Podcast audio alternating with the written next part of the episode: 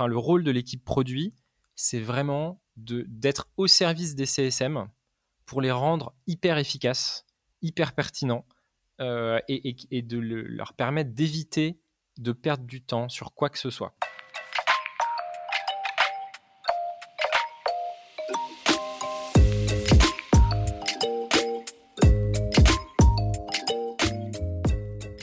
Bonjour et bienvenue dans CSM & Co, le podcast du succès client et de ceux qui le font.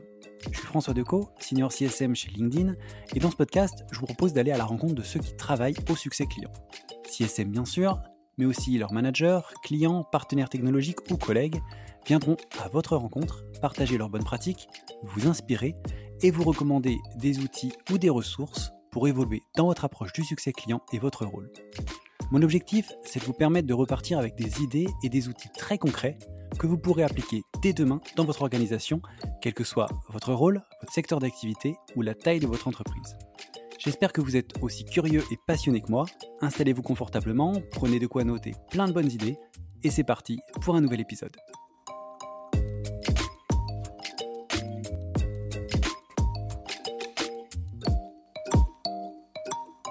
Bonjour Alexandre, bienvenue dans CSM & Co. Je suis ravi de t'avoir avec nous aujourd'hui. Bonjour François. Écoute, déjà, j'espère que tu vas bien. Merci d'être là aujourd'hui. J'espère que tu as passé de bonnes vacances, puisqu'on en revient tout juste quand on enregistre ce podcast. Excellente. Eh bien, écoute, tant mieux. Ça fait plaisir, c'est le moment, c'est la rentrée, on est reposé, mais il y a plein de choses à faire. C'est clair.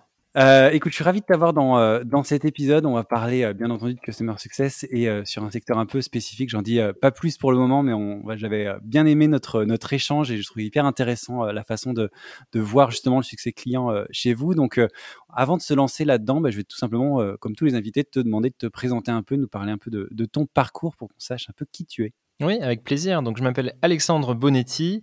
Je suis ingénieur de formation à Centrale Supélec. Après, j'ai fait un double diplôme avec l'ESCP, donc une école de commerce.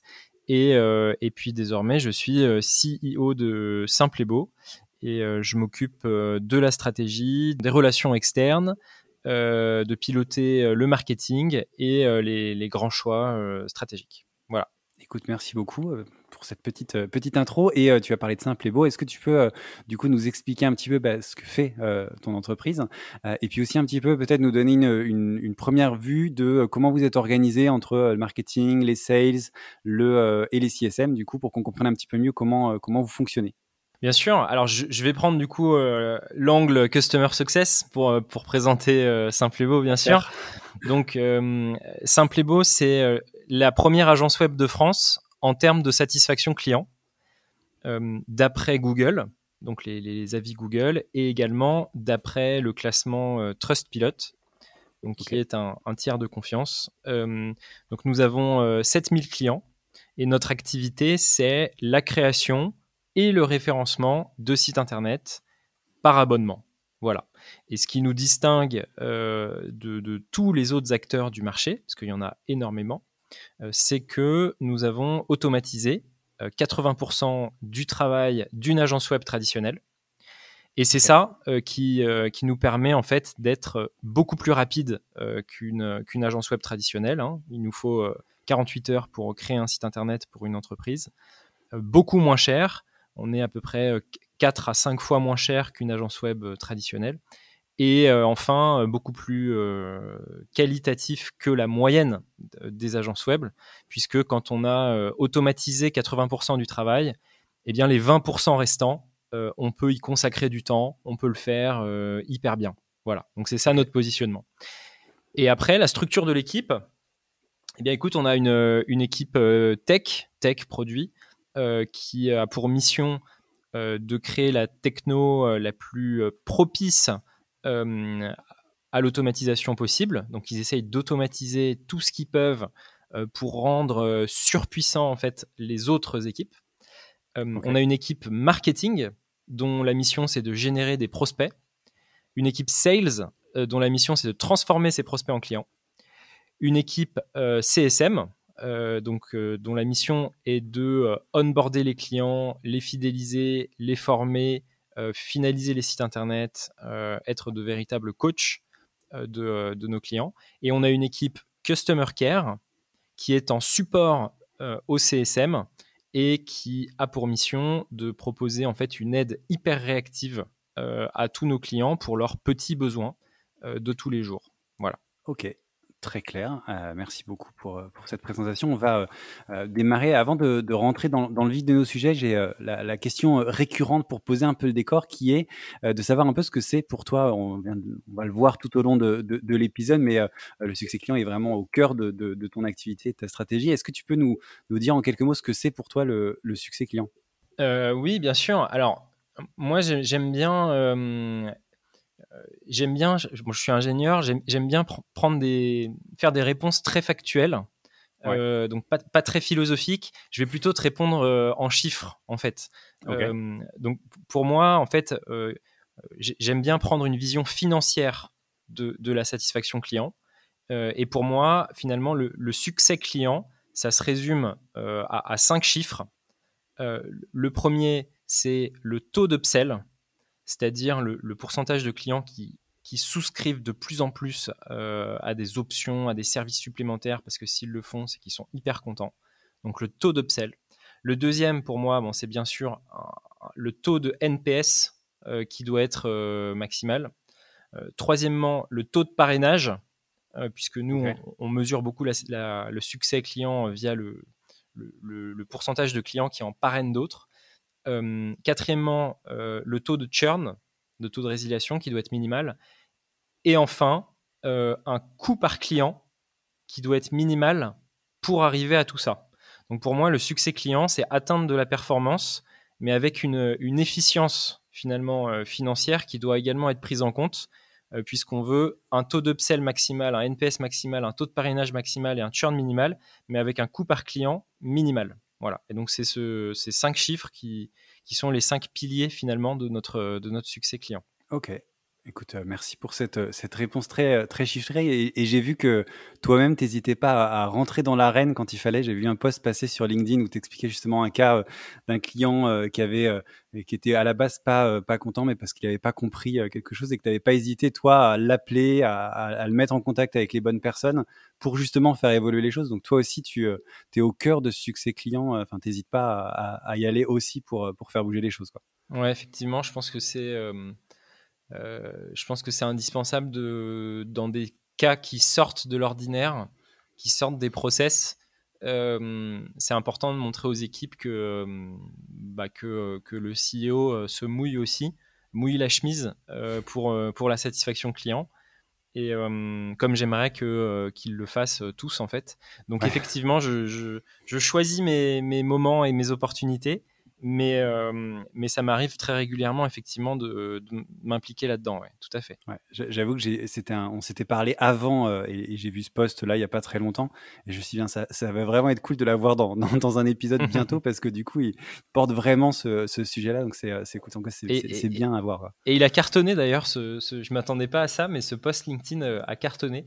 Donc, ouais. Si vous voulez le voir, voilà, ajoutez-moi sur LinkedIn, Alexandre Bonetti, et vous pourrez voir comment on retourne un client insatisfait en ambassadeur. Ouais, une super bonne pratique, un bel exemple concret. Top. Écoute, merci beaucoup. On va maintenant démarrer un petit peu. Moi, ce que j'ai trouvé assez fascinant quand on a commencé à discuter, que tu m'expliques un peu comment vous fonctionnez, c'est qu'en fait, vous avez des CSM. D'ailleurs, quand on a commencé à discuter, je me suis demandé comment. Enfin voilà, je me suis dit, comment, mais il n'y a pas de CSM. Mais en fait, si, vous avez des CSM. Et en fait, là où d'autres agences, elles vont avoir des chefs de projet, des développeurs, des intégrateurs, des designers, j'en sais rien, enfin plein de choses. Et vous, il y a toute cette partie CSM. Est-ce que tu peux déjà nous expliquer la différence ? Tu l'as un petit peu fait en intro avec d'autres agences. Et en quoi, en fait, c'est quoi vraiment ce rôle des CSM, si on veut rentrer un peu dans le détail, creuser un peu ce que tu as commencé à évoquer en début d'épisode. Pourquoi cette grosse différence et qu'est-ce qu'ils vont faire du coup concrètement, parler un peu des actions qu'ils vont prendre et rentrer dans le détail. Oui, bien sûr. Donc, dans la création de sites internet, il y a quand même plein de disciplines. Il y a du développement informatique. Normalement, il y a des designers, il y a des graphistes, il y a des intégrateurs, il y a des spécialistes du référencement. Et en fait, nous, toutes ces missions, elles sont rassemblées au sein de 2 entités que sont le produit, qui automatise en fait toutes les tâches répétitives, donc c'est notre techno, et le CSM, qui en fait va pouvoir faire tout ce qu'il y a de plus intéressant dans la gestion d'un projet web et qui n'est pas automatisable. Voilà. Donc, en gros, on a notre produit qui va s'occuper en fait de faire 80% du travail. Donc, concrètement, il va créer l'arborescence du site, les bases de texte, une proposition de design, et le CSM, lui, derrière, il va s'occuper de finaliser le site internet avec le client, de former le client et de coacher le client de façon proactive pour le développement de sa stratégie digitale. Et ça, c'est passionnant. Voilà. Donc, il y a une répartition des tâches, finalement, entre de la techno et un CSM qui, à la base, n'a pas de compétences techniques, mais qui, grâce aux outils qu'on lui met dans les mains, peut faire des miracles, en fait. Voilà. Et donc, un CSM, chez nous, peut s'occuper, en fait, de plusieurs dizaines de créations de sites par mois, justement parce que tout ce qui est répétitif et à faible valeur ajoutée, eh bien, c'est automatisé. Ok. Et tu me disais, en fait, que justement, à un moment, vous vous êtes posé pour voir ce qui pouvait être automatisé et ce qui ne l'était pas. Donc, tu parlais à l'instant du fait que le CSM pouvait se concentrer sur la partie valeur ajoutée. Est-ce que, du coup, tu peux détailler peut-être un petit peu cette période, il y a une période d'observation, je crois, pour savoir ce qui pouvait être automatisé ou pas. Est-ce que, d'ailleurs, vous continuez à automatiser certaines choses ? Ça peut être intéressant. Et puis, du coup, c'est quoi la valeur que va apporter le CSM exactement ? C'est quoi tu parlais de référencement, tu parlais, il n'a pas de compétences forcément techniques, il en a d'autres. Donc, sur quoi il accompagne le client exactement et comment il va lui apporter de la valeur ? Et quelle valeur ? Alors, je peux répondre à cette question en te présentant le parcours client. Donc, quand on a un client qui signe chez Simplébo et qui a un site à créer, il va commencer par répondre à 50 questions. Ce sont en fait des questions qui dépendent de son métier. Donc, l'avocat n'aura pas du tout les mêmes questions que l'artisan ou que le consultant, etc. Donc, il répond aux 50 questions. Et ainsi, on le connaît parfaitement. On connaît ses goûts esthétiques, on connaît ses objectifs de référencement, ce qui le caractérise, etc. À partir de tout ça, toutes ces réponses, et à partir d'énormes bases de données qu'on a chez Simplébo sur chacune des activités, on va être capable de générer automatiquement 4 propositions de sites internet uniques, personnalisées, propices au référencement, quasiment finalisées. Voilà. Okay. Et donc là, le client va choisir celle qu'il préfère parmi les 4 propositions. Et c'est à ce moment-là que le CSM entre en jeu. Le CSM, il va se présenter, il va contacter le client pour finaliser le site internet avec le client, puisque ce qui a été généré automatiquement, c'est super, mais ce n'est pas finalisé. Donc, il faut quand même faire un petit travail de finalisation. Ensuite, il va former le client pour que celui-ci soit autonome sur les modifications. Donc, c'est une étape d'onboarding. Il va le coacher sur sa stratégie digitale. Donc, il va lui dire, sur votre site, vous devriez faire ci, faire ça, avoir une stratégie de référencement naturel. Ensemble, on va créer votre fiche Google My Business. Je vous propose un plan d'action pour améliorer votre référencement, etc. Et bien sûr, il va surtout s'adapter au client en fonction de ses objectifs, de sa personnalité, etc. Donc, c'est toute une dimension relationnelle et coaching, finalement, qu'aucun robot ne pourra faire avec toute l'intelligence artificielle du monde. Ok. Voilà. Et ces 50 questions dont tu parles, c'est quelque chose qui... Ça a été créé il y a quelque temps. C'est quelque chose que vous regardez régulièrement. Est-ce que les CSM, ils ont eu un rôle ou est-ce qu'ils ont un rôle dans ces questions encore ou c'est comment ça se... Alors, effectivement, en fait, c'est une techno qu'on a développée, propriétaire, qu'on a développée, qui est très poussée, que j'ai... commencé à développer avec mes 2 associés dès notre sortie de Centrale. Et on continue aujourd'hui à la développer en prenant notamment en compte les retours des CSM, puisque cette techno, en fait, elle évolue avec les métiers de nos clients. Vous voyez, par exemple, l'autre jour, là, on a le générateur pour les artisans du bâtiment. En fait, il y a un jour, il y a une nouvelle norme qui est sortie, c'est la norme RGE. Ce sont les artisans qui font des travaux à économie d'énergie, etc. Il y en a plein des nouvelles régulièrement. On va alimenter notre robot pour qu'il puisse connaître toutes ces normes et poser la question à l'artisan, est-ce que vous avez la norme Calibat, Califelec, RGE, éco-artisan? Et donc comme ça, l'artisan, il se dit « Waouh, Simplébo, ils connaissent vachement bien mon métier, ils me posent des questions hyper pertinentes. » Et nous, derrière, on peut enrichir les sites internet de façon extrêmement pertinente à partir des réponses qu'il nous aura données. Donc oui, on continue de l'enrichir grâce aux discussions que l'équipe produit a avec l'équipe CSM. Ok, donc il y a toujours un rôle produit aussi dans l'amélioration du produit. Oui, exactement. CSM. Ils ont un rôle là-dedans, ils ont aussi un rôle dans l'automatisation, puisqu'en fait, nous, on les pousse vraiment à nous dire ce qu'ils font de répétitif.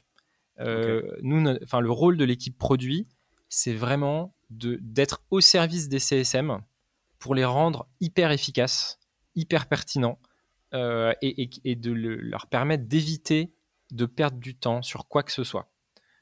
Si par exemple quelque chose qu'ils font en 3 clics, on peut le faire en 2, et ben en fait c'est quelque chose qu'on va faire tout de suite parce qu'on sait que multiplié par X CSM et par X clients, ben en fait ça a un impact énorme sur l'efficacité des CSM et donc sur la qualité au final de notre service.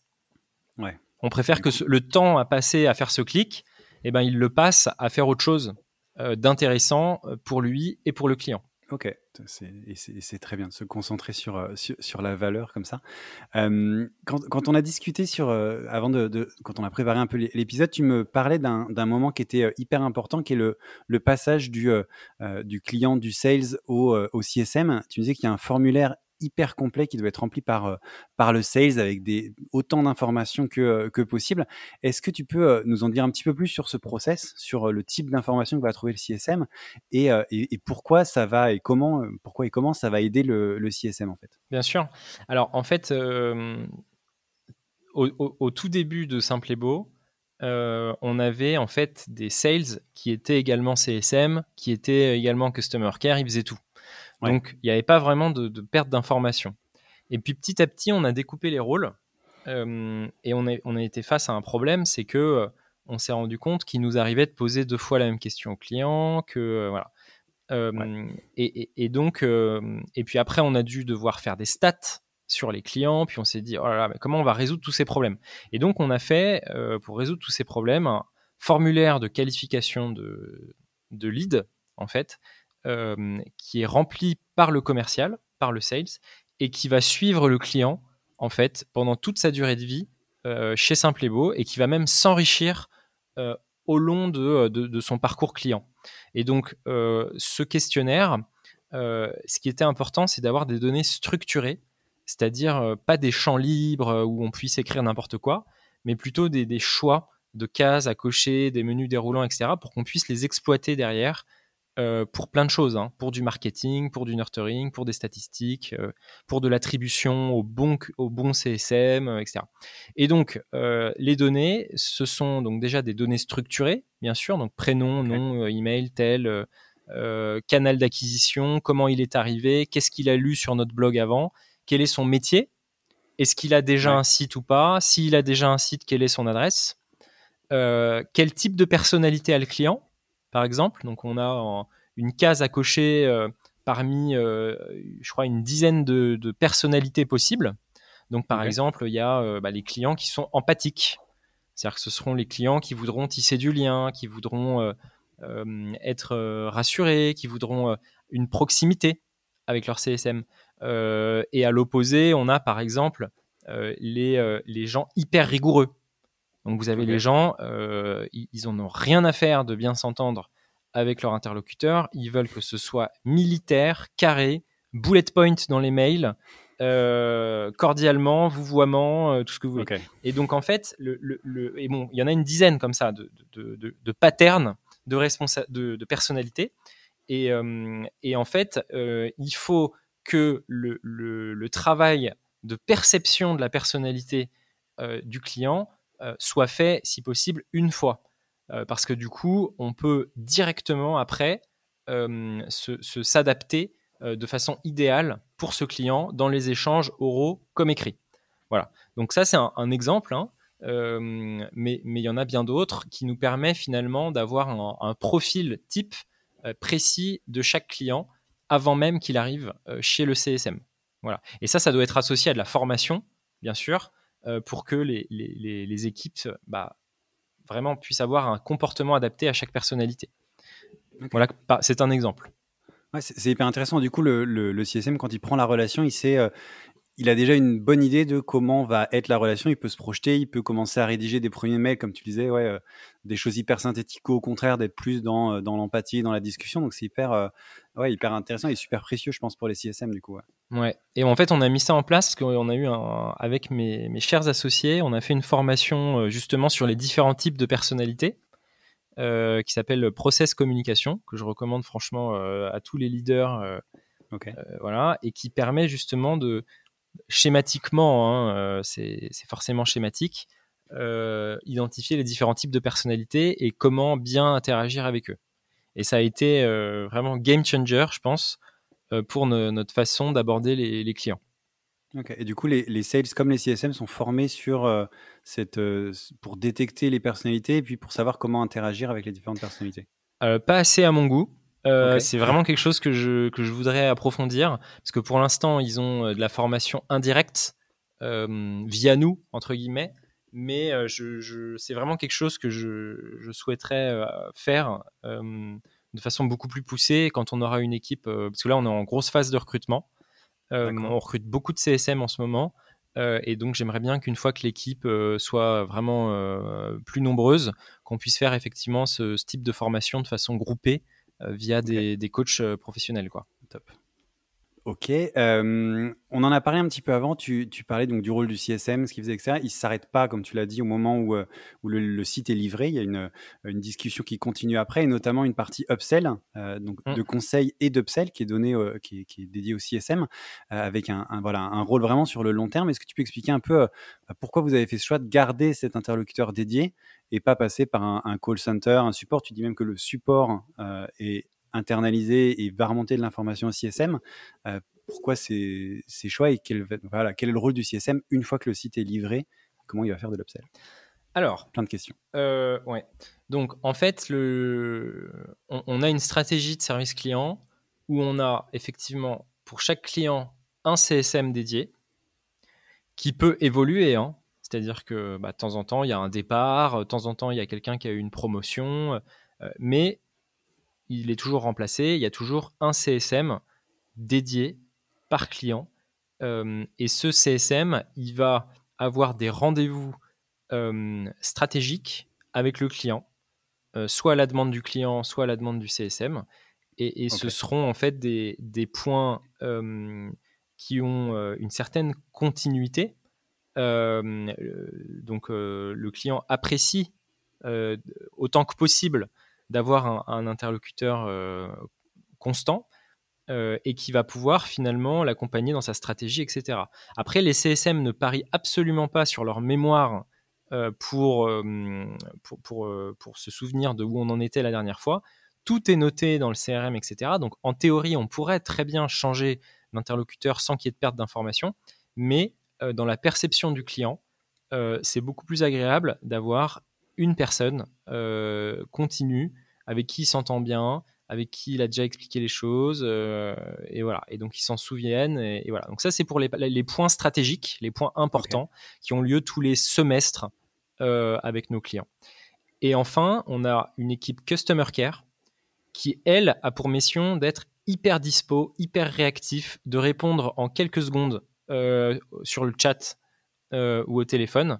Et là, bien sûr, on ne peut pas avoir des personnes qui sont dédiées à chaque client, parce que en fait, du coup, si vous avez 4 personnes qui ont qui ont le même CSM qui appellent, il peut pas être disponible pour les 4 en même temps. Donc Customer Care, c'est comme un call center, mais internalisé effectivement, et avec plein d'outils d'automatisation pour les rendre hyper efficaces dans la réactivité.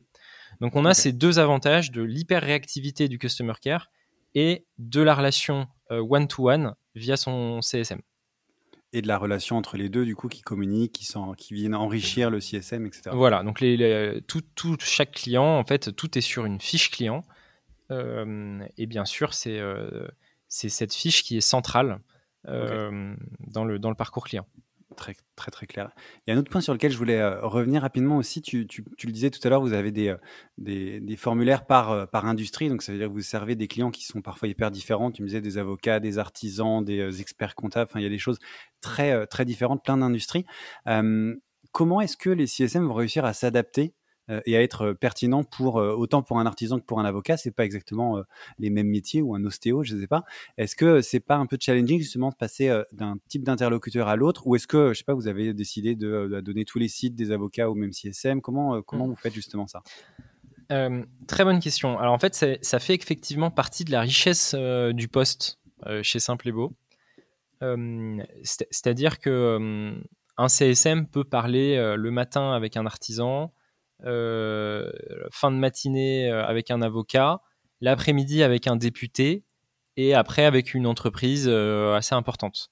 Donc ça fait partie de la richesse du poste et en fait on a fait le choix pour l'instant de ne pas verticaliser les CSM, mais ils sont par contre répartis par niveau technique, c'est-à-dire qu'on a des CSM juniors et des CSM seniors qui vont en fait prendre en charge des clients qui ont des offres différentes chez nous. Parce qu'on a des offres de base, entre guillemets, où le client n'a pas de gros enjeux de référencement Google. Mmh. Et à ce moment-là, ça va être un CSM junior. Et un client qui a des vrais enjeux de référencement sur un environnement concurrentiel, là, ça va être un enjeu stratégique. Donc, on a plutôt fait une segmentation par besoin plutôt que par typologie de client. Et je trouve que c'est hyper intéressant pour les CSM de fonctionner comme ça. Ouais, puis ça les sort un peu d'une bulle de confort. Tu peux aller voir des choses différentes, parler avec des gens qui sont parfois hyper différents et tout. Ça doit être très intéressant. Et si tu sais t'adapter à l'interlocuteur, donc il y a quand même une espèce de facette caméléon, malgré tout.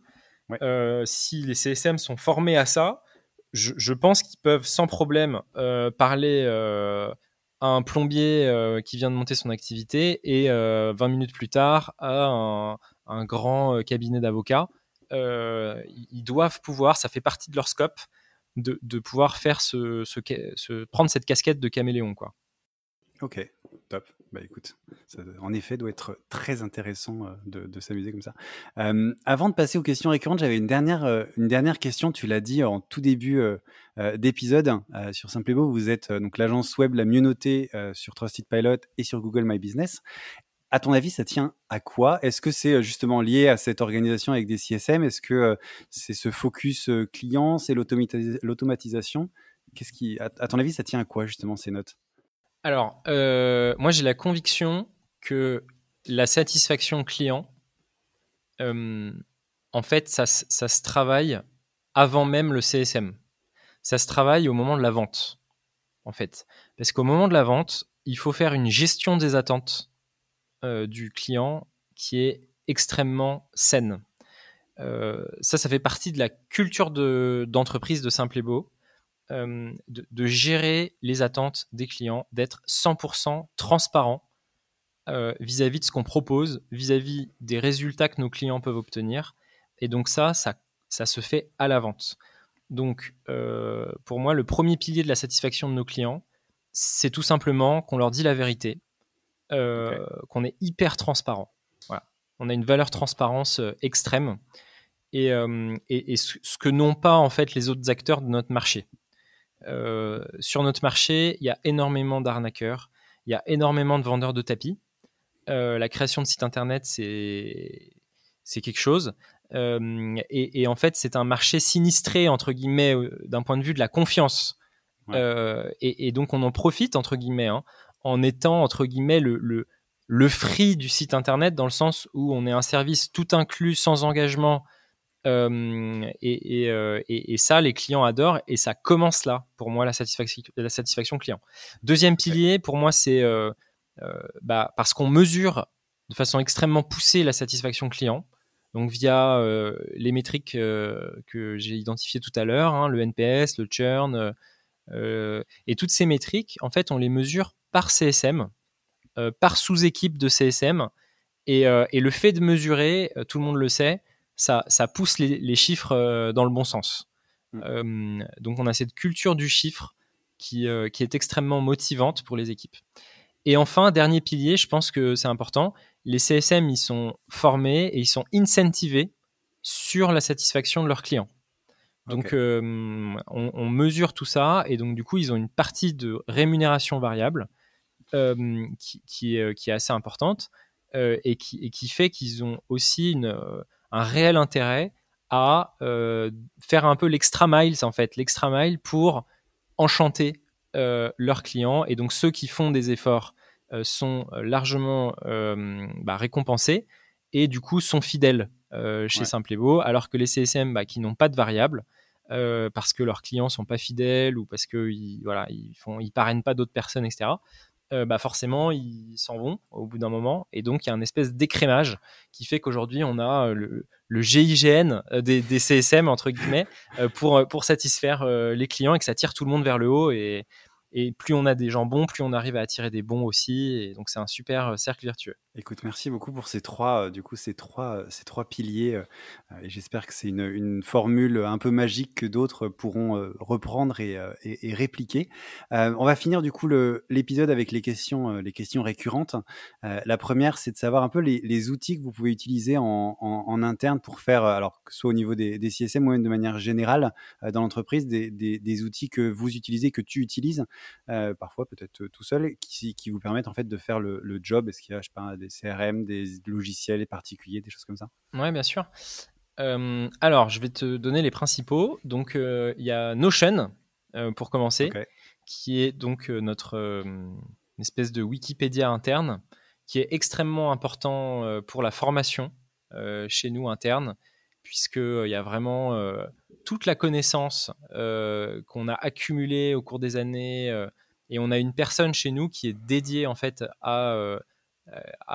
au knowledge management et qui a pour mission du coup que Notion soit vraiment le cerveau centralisé de l'entreprise. C'est le disque dur centralisé des bonnes pratiques, des méthodologies, de la formation, etc. Donc c'est pour moi un outil hyper important. Après on a HubSpot, pour la partie marketing, suivi des clients sur le parcours client, etc. On a GR2AM, pour la téléphonie. C'est un peu un air call bis en fait, qui permet tout simplement de mesurer toutes les interactions, d'enregistrer tous les calls, d'avoir toutes les stats, etc. Intercom, pour les interactions avec le client dans l'application. On a Slack, bien sûr, en communication interne. Et puis là, on vient d'installer Vitaly pour justement essayer de scorer les clients, de mettre un petit peu plus d'intelligence dans le suivi de la satisfaction client. Voilà, parce que HubSpot est très axé marketing. Et voilà, il nous fallait un logiciel plus customer-centrique, quoi. Ok, donc Vitaly, note. Ensuite, les recommandations, après les outils, les recommandations de ressources pour aller plus loin sur cette thématique du succès client, de la satisfaction client. Est-ce qu'il y a des livres, podcasts, vidéos, whatever, que tu recommanderais pour aller plus loin sur tous ces sujets? Ouais, alors je vais te faire une réponse qui est pas très conventionnelle. Je trouve qu'on parle beaucoup justement des livres, des vidéos, etc. Et je trouve qu'on parle pas assez des rencontres en fait. Et je trouve que c'est dommage. Donc moi, franchement, ma première source de réflexion, d'inspiration, d'enrichissement, c'est les rencontres que j'organise avec des personnes d'autres entreprises. Et je pousse d'ailleurs mes équipes à rencontrer leurs homologues dans d'autres entreprises. Donc, les CSM, ils doivent, dans leurs objectifs, rencontrer des CSM d'autres boîtes, les leaders aussi, le directeur commercial, tous les trimestres, il doit rencontrer un autre directeur commercial pour qu'il y ait des échanges, pour qu'il y ait des partages de bonnes pratiques. Et ce sont des vraies discussions poussées, hein, c'est pas juste pour faire connaissance sur quels sont nos pains en ce moment, comment vous les avez résolus, etc. Et on essaye d'offrir autant que ce qu'on demande en fait à tous ces gens-là. Donc ça c'est ma première source d'expérience et de connaissance. Et la deuxième, c'est mon expérience en tant que client finalement. C'est-à-dire que je me rends compte que je suis un client extrêmement exigeant dans ma vie de particulier, hein, quand je vais chez le Roi Merlin, quand je vais n'importe où. Et donc, j'ai tendance à tout analyser et à piquer aussi beaucoup de bonnes idées dans les services que j'utilise et aussi de mauvaises pratiques que je veux surtout pas qu'on fasse chez Simplébo. Et donc, bien régulièrement, quand j'identifie une bonne ou une mauvaise idée, en fait, je prends des notes. Je me fais une page sur Notion, bonne pratique, mauvaise pratique. Et après, je partage ça avec les équipes et je trouve que ça marche super bien. Voilà. Donc, c'est pas vraiment des lectures, tu vois. C'est un peu différent. C'est des rencontres et du coup de l'observation. Et je pense qu'en effet, c'est des choses hyper importantes dans nos métiers. Donc, c'est cool. C'est bien de le dire et d'en rajouter une couche parce que c'est deux choses hyper importantes. Pour finir, la dernière question que j'avais pour toi, dernière question récurrente, c'est en une ou deux phrases assez rapides, avant de commencer cette aventure, est-ce qu'il y a quelque chose qu'on aurait pu te dire, te glisser à l'oreille, qui t'aurait permis de gagner du temps, de l'énergie, quelque chose comme ça qui, qu'est-ce qu'on aurait pu te dire qui t'aurait aidé avant à lancer et accélérer peut-être le développement de Simplébo? Ouais, il y a tout de suite deux choses qui me viennent en tête. J'aurais franchement... En plus, le truc, c'est qu'on me l'avait dit, mais je ne l'ai pas écouté. Mais j'aurais vraiment aimé l'écouter. Je ne me rendais pas compte de l'importance au tout début. La première, c'est de faire peu de choses, mais de le faire très bien. C'est-à-dire que quand on lance sa boîte, on a envie de dire oui aux clients qui nous demandent des trucs, tout simplement parce qu'on peut faire du chiffre d'affaires. Parce que quand vous avez l'opportunité de gagner de l'argent quand vous n'en avez pas, c'est juste génial. Et donc au début de Simplébo, on est un peu parti dans tous les sens. On faisait des sites, on faisait de la prise de rendez-vous, on faisait des vidéos, on faisait des logos, on faisait un peu tout et n'importe quoi. Et en fait, je me suis rendu compte que pour être vraiment excellent, il faut faire une seule chose et être le meilleur dans cette chose. Doctolib, ils font que de la prise de rendez-vous et ils ont fait ça pendant très longtemps, même si là ils se diversifient un peu. Ils sont pas partis dans un milliard de trucs différents. Et donc nous, on aurait dû être plus focus déjà sur ce qu'on fait pour être vraiment les leaders, les références dans ce qu'on fait. Ça, c'est le premier truc. Et la deuxième chose, le deuxième conseil que j'aurais aimé écouter, c'est de mettre des limites claires aux demandes des clients, pour ne pas se faire bouffer par certains clients. En fait, on s'est rendu compte en analysant nos stats qu'on avait 5% des clients qui consommaient 50% du SAV, de notre ressource de Customer Care et même de Customer Success Manager. Et donc, en fait, c'est une dérive parce qu'en fait, ça se fait au détriment des 95% d'autres clients pour qui on pourrait être proactif, pour qui on pourrait apporter de la valeur supplémentaire, etc. Et donc, en fait, dire oui à tout, on pourrait se dire que c'est être sympa, mais non, en fait, c'est pas être sympa pour le collectif, pour la moyenne des clients. Et donc, très récemment, on a modifié nos offres pour mettre des limites claires, précises, transparentes sur les clients qui permettent justement d'exclure les 5% de clients qui consomment plus de 50% du SAV. Et on est convaincu que tout le monde y gagne, les CSM, mais aussi 95% des clients pour qui on pourra être encore plus réactif et encore plus disponible. Donc bien sûr, tout ça s'applique aux nouveaux clients, puisque quand on a pris un engagement vis-à-vis d'un client, on le tient jusqu'au bout. Mais on a stoppé la casse, entre guillemets, en fixant désormais de vraies limites sur notre service. Voilà les deux conseils, François, que j'aurais beaucoup aimé recevoir, enfin appliquer plutôt, on va dire.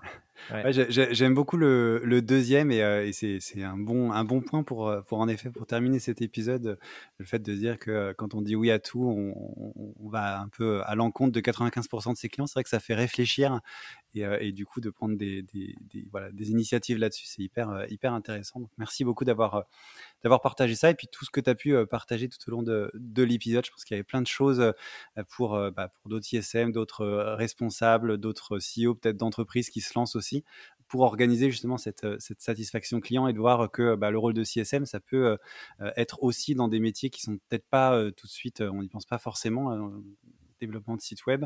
Je t'avoue que la première fois qu'on a discuté, je me disais, mais pourquoi est-ce que c'est un faux nom pour parler des chefs de projet, etc. En fait, pas du tout, c'est vraiment des CSM et du coup qui font des choses hyper intéressantes.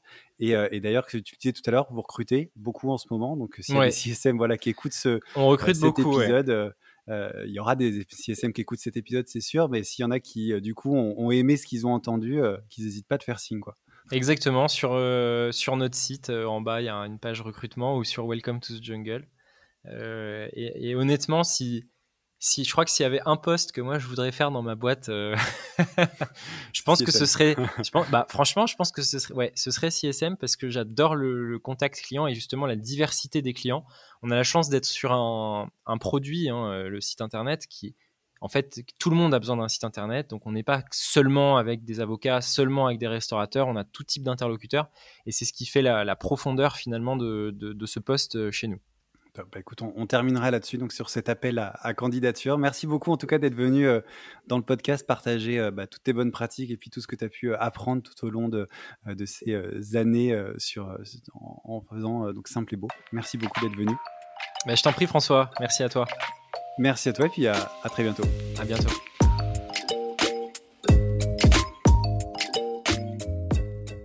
Merci beaucoup, merci d'avoir écouté cet épisode jusqu'au bout.